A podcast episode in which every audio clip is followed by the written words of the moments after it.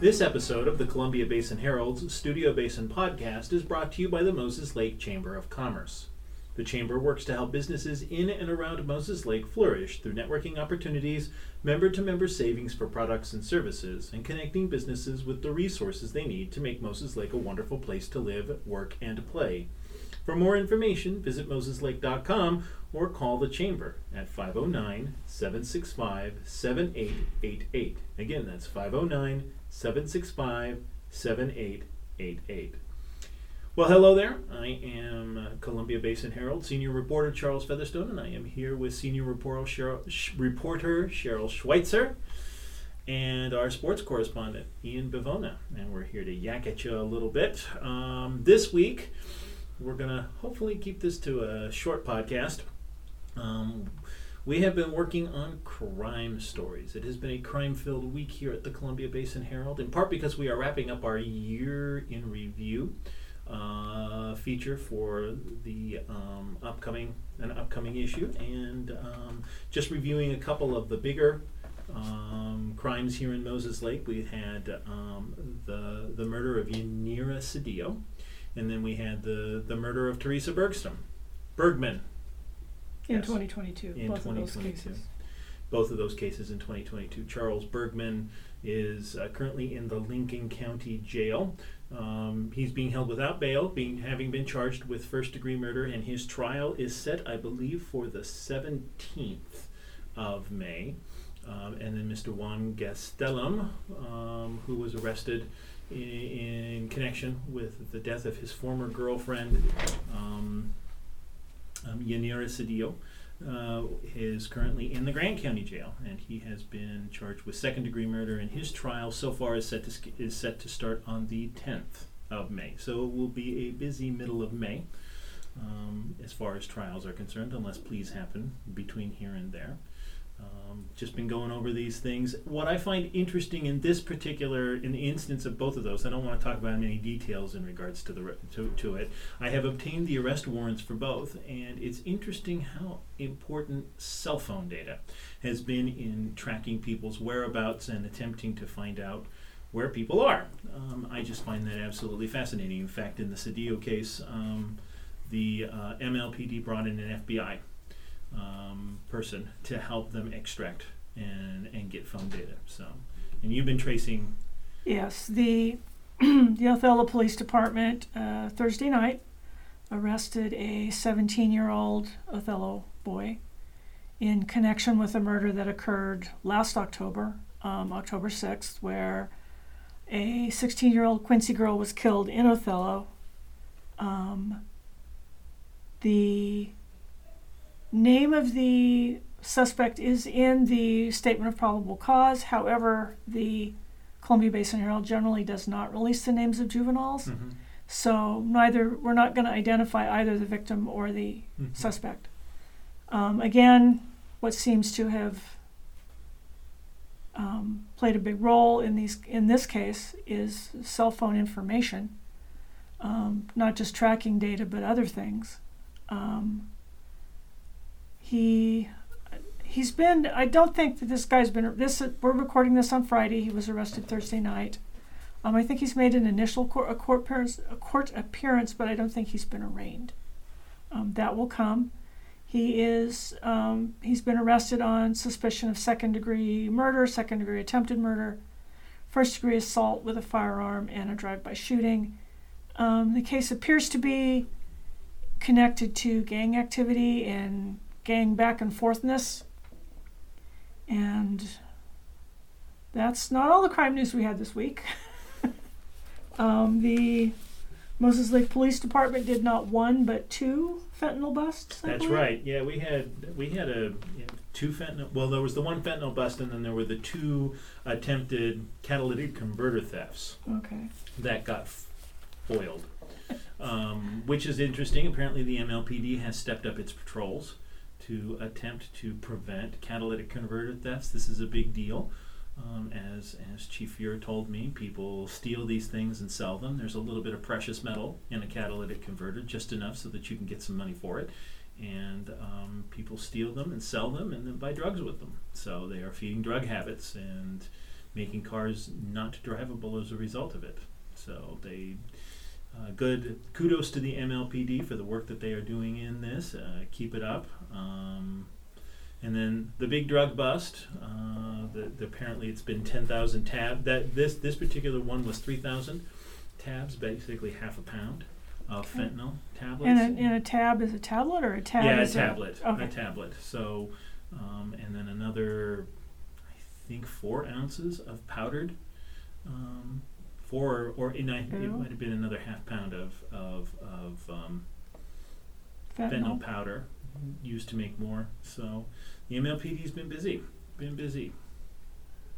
Not everything is crime re- crime related this week. However, we did have the Samaritan healthcare officials um, publicize some of their th- their plans for the new hospital, the proposed new hospital. Wednesday night at an open house at Moses Lake City Hall to kind of get um, some feedback or questions from the community.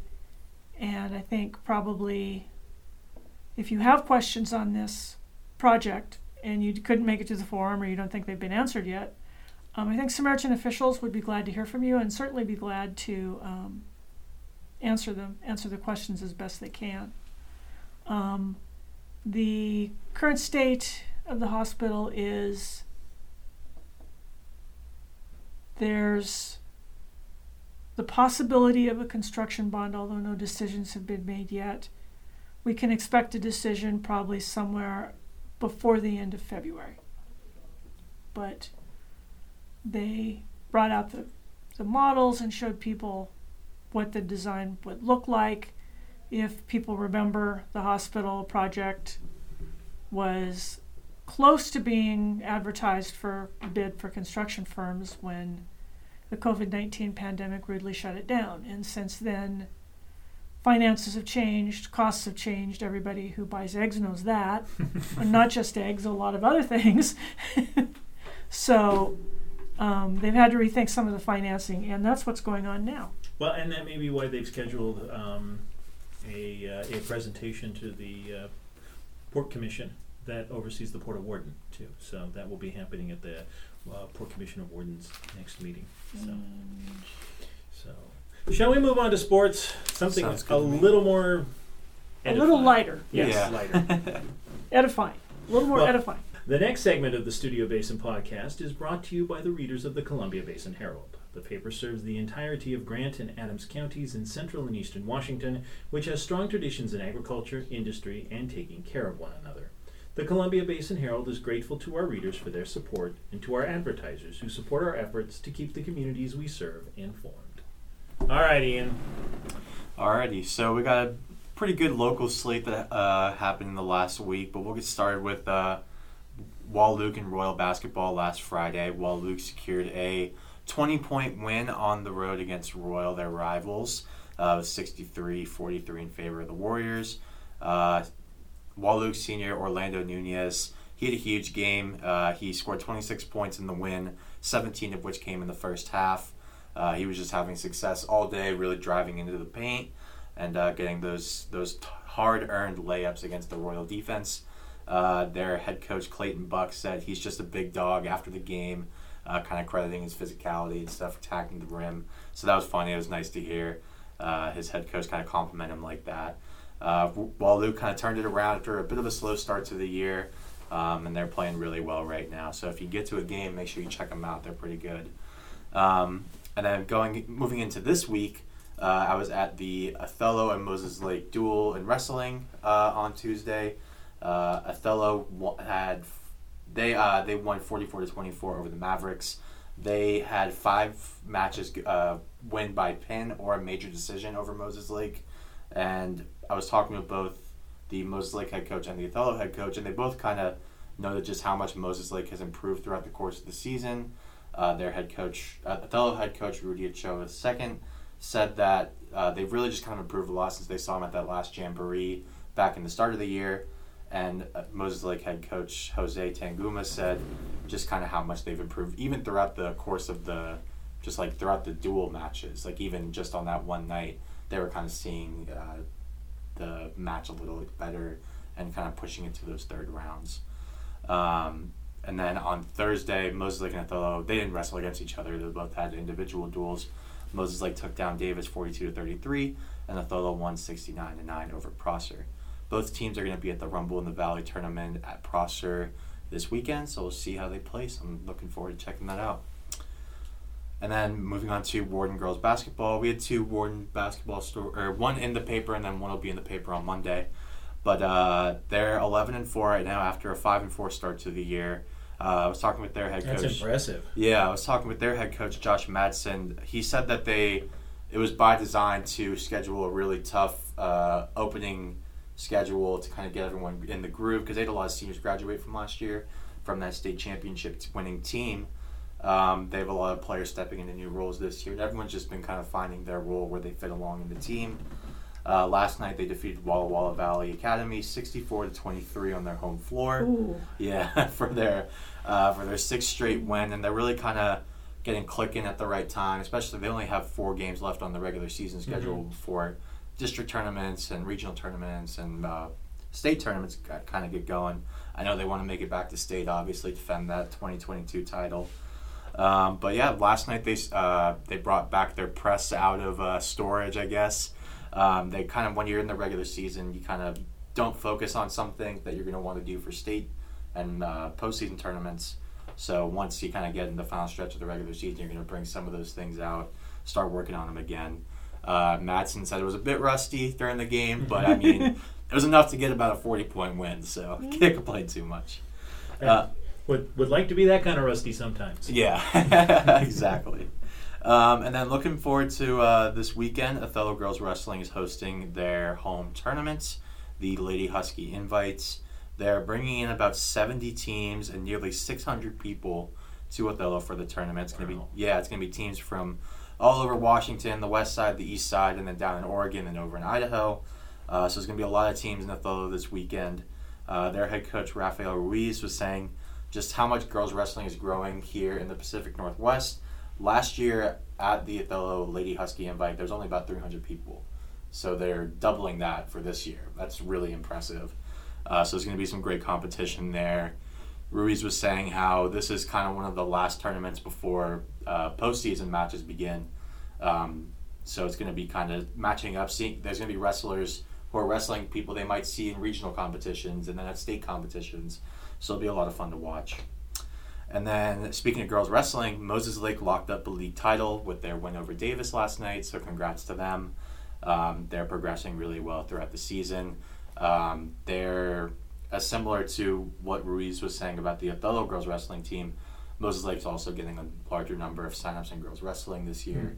So their head coach David Peralez was saying how uh, it's just kind of great to see how much the sport is growing and how the girls have progressed over the year. So congrats to them. Um, yeah, Absolutely. that's pretty much what I got for sports. Uh, I'm looking forward to checking out some things over the weekend. Uh, I know I'm going to Moses Lake basketball tonight and the Quincy boys wrestling tournament tomorrow. So it'll be a lot of fun. Okay. And we should note that the Lady Husky invite starts Friday night. Yes, So if you can't get there Saturday, you can go Friday night and see some pretty good matches. absolutely. All right. Well, the Studio Basin podcast is produced by the Columbia Basin Herald, a local newspaper serving Grant and Adams counties in Washington state. Our publisher publisher is Clint Schroeder, and our regional general manager is Bob Richardson. Our managing editor is Rob Miller, and our reporting staff consists of senior reporter Charles Featherstone, senior reporter Cheryl Schweizer, staff writer and paginator Joel Martin, staff writer Rebecca Pettingill, and sports reporter Ian Bivona. The Columbia Basin Herald is published five days a week in print and online. The paper's website is www.columbiabasinherald.com. To provide feedback on the paper or the podcast, please email us at editor at columbiabasinherald.com. For everybody at the Columbia Basin Herald, this is senior reporter Charles Featherstone. Thank you very, very much for listening.